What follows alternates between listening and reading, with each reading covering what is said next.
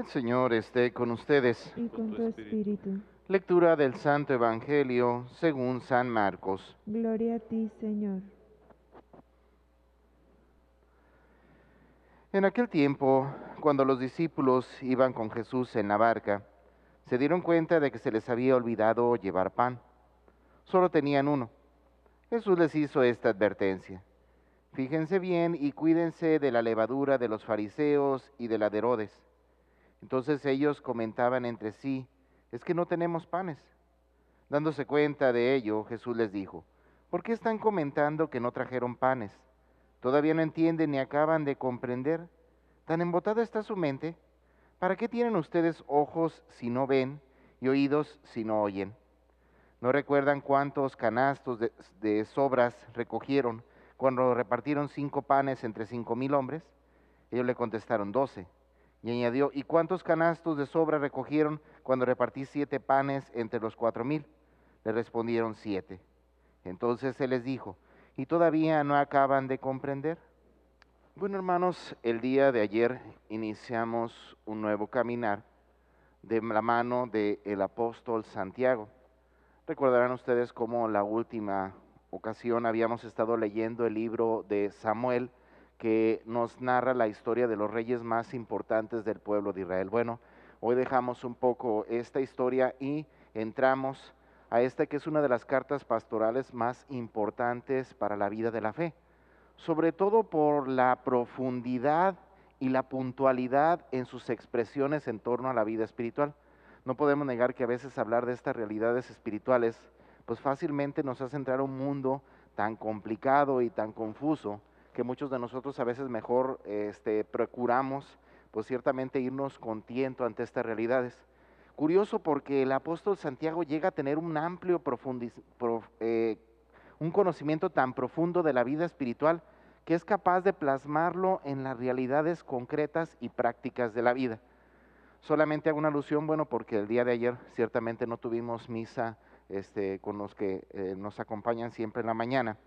El día de ayer comenzaba haciendo una alusión Santiago a cómo hay una gran cantidad de personas que piensan que las desgracias y las cosas malas de la vida ciertamente son castigo de Dios. Y él nos decía: no hay nada más equivocado. ¿Por qué? Porque para quien tiene fe, esas cosas malas, al contrario, son una oportunidad para crecer, son una oportunidad para ser mejor. En este sentido, desde una perspectiva más humana, podríamos decir, muchos podemos ver esas dificultades como obstáculos en la vida, cuando en el fondo otros podemos ver esos mismos obstáculos como una oportunidad para crecer, una oportunidad para ser mejor, una oportunidad para que nuestra misma experiencia nos lleve a enriquecernos. Yo creo que muchos lo hemos experimentado, como cuando después de que un momento difícil pasa en nuestra vida, volteamos hacia atrás y los vemos con ojos diferentes, ¿verdad? Y me refiero a que por lo regular siempre tenemos la oportunidad de aprender de esas experiencias, de esos errores, de esas faltas. Por consiguiente, Santiago insistía en el hecho de que no podemos decir que sea Dios quien permite que esas cosas malas sucedan, sino que al contrario, Dios nos permite que en esas pruebas de la vida vayamos creciendo, vayamos siendo mejores personas. Y desde esta perspectiva entendemos el pasaje del día de hoy. Ahora puntualmente habla sobre la realidad de las tentaciones, ¿sí? ¿Cuántas veces también hemos escuchado que Dios pone pruebas en la vida, verdad? Que Dios nos hace pasar por ciertas situaciones para ver de qué somos o cómo estamos hechos. Vuelve a lo mismo, no hay nada más equivocado. Recordemos cómo Cristo mismo ha dicho que el deseo fundamental de Dios es de que todos los hombres se salven. ¿Cómo podría ser que Dios, que quiere tu salvación, te vaya a poner una piedra para que te tropieces? ¿Cómo puede ser que Dios, que lo único que le interesa es tu bien, que crezcas, que seas una mejor persona, va a poner un montón de tentaciones en tu caminar para que al contrario caigas?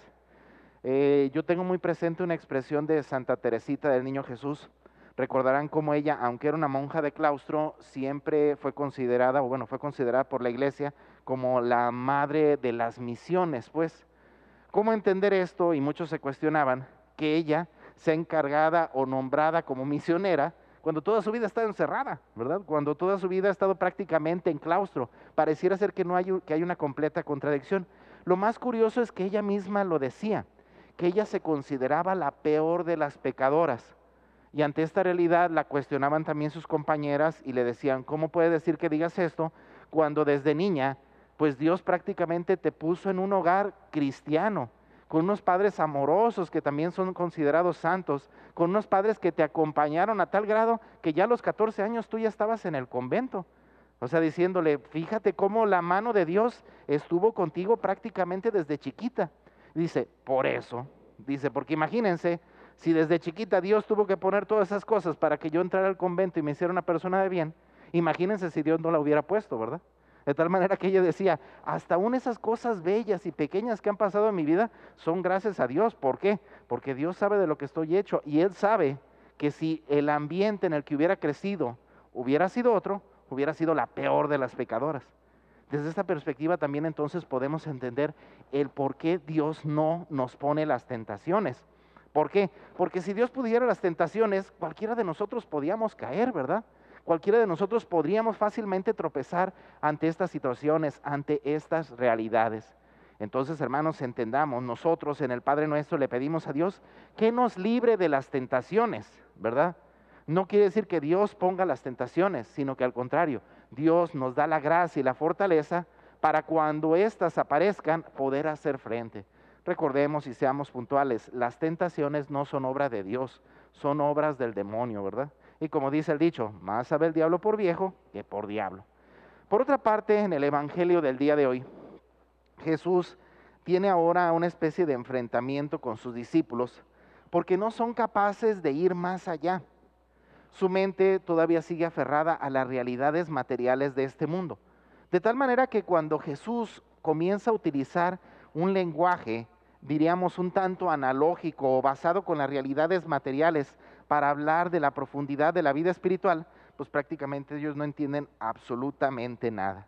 Están preocupados por las cosas pues que verdaderamente son banales o por aquellas cosas que en realidad no tienen importancia para la vida del hombre. Viéndolo desde esta perspectiva, hermanos, muchas veces nos pasa así. Pónganse a pensar cuántas veces estamos preocupados por cosas que en realidad no tienen sentido, por cosas banales, por cosas insignificantes, ¿verdad? A veces estamos preocupados por si va a llegar tal producto, no va a llegar a la tienda, ¿verdad? Por si voy a alcanzar a tener esto, no voy a alcanzar a tener aquello, por si me van a cumplir esto, me van a cumplir aquello, cuando hay cosas muchísimo más importantes en la vida del ser humano, ¿verdad? Pónganse a pensar simplemente desde una perspectiva aún mayor, como ahorita vemos todos los conflictos que hay entre Estados Unidos, Ucrania, Europa, todo este tipo de situaciones que dices, a ver, espérame, ves las broncas en las que está la humanidad, las broncas de la contaminación, ves las broncas que hay en torno a la pandemia y tú estás peleado a ver quién se va a llevar el hueso y tú estás peleando a ver quién es el más importante y tú estás peleando a ver quién es el más poderoso. Vean, hermanos, con qué facilidad nos perdemos en cosas banales e insignificantes cuando nuestra mente, cuando nuestro corazón debería de estar en las cosas verdaderamente importantes. Bueno, hermanos, pues pidamos a Dios de manera especial en este día, pues en primer lugar que nos libre de las tentaciones, que seamos conscientes, Dios no quiere la muerte del pecador, al contrario, lo que quiere es que se arrepienta y viva. Y en las tentaciones que se aparecen constantemente en nuestra vida, pues seamos conscientes de que Dios está ahí para ayudarnos. No son pruebas las que nos pone, sino nos da la oportunidad de seguir creciendo. Pero también pidamos a Dios que nos ayude a centrar nuestro corazón y nuestra mente en las cosas verdaderamente importantes, en las cosas del cielo. Hay muchas cosas banales en este mundo que nos preocupan.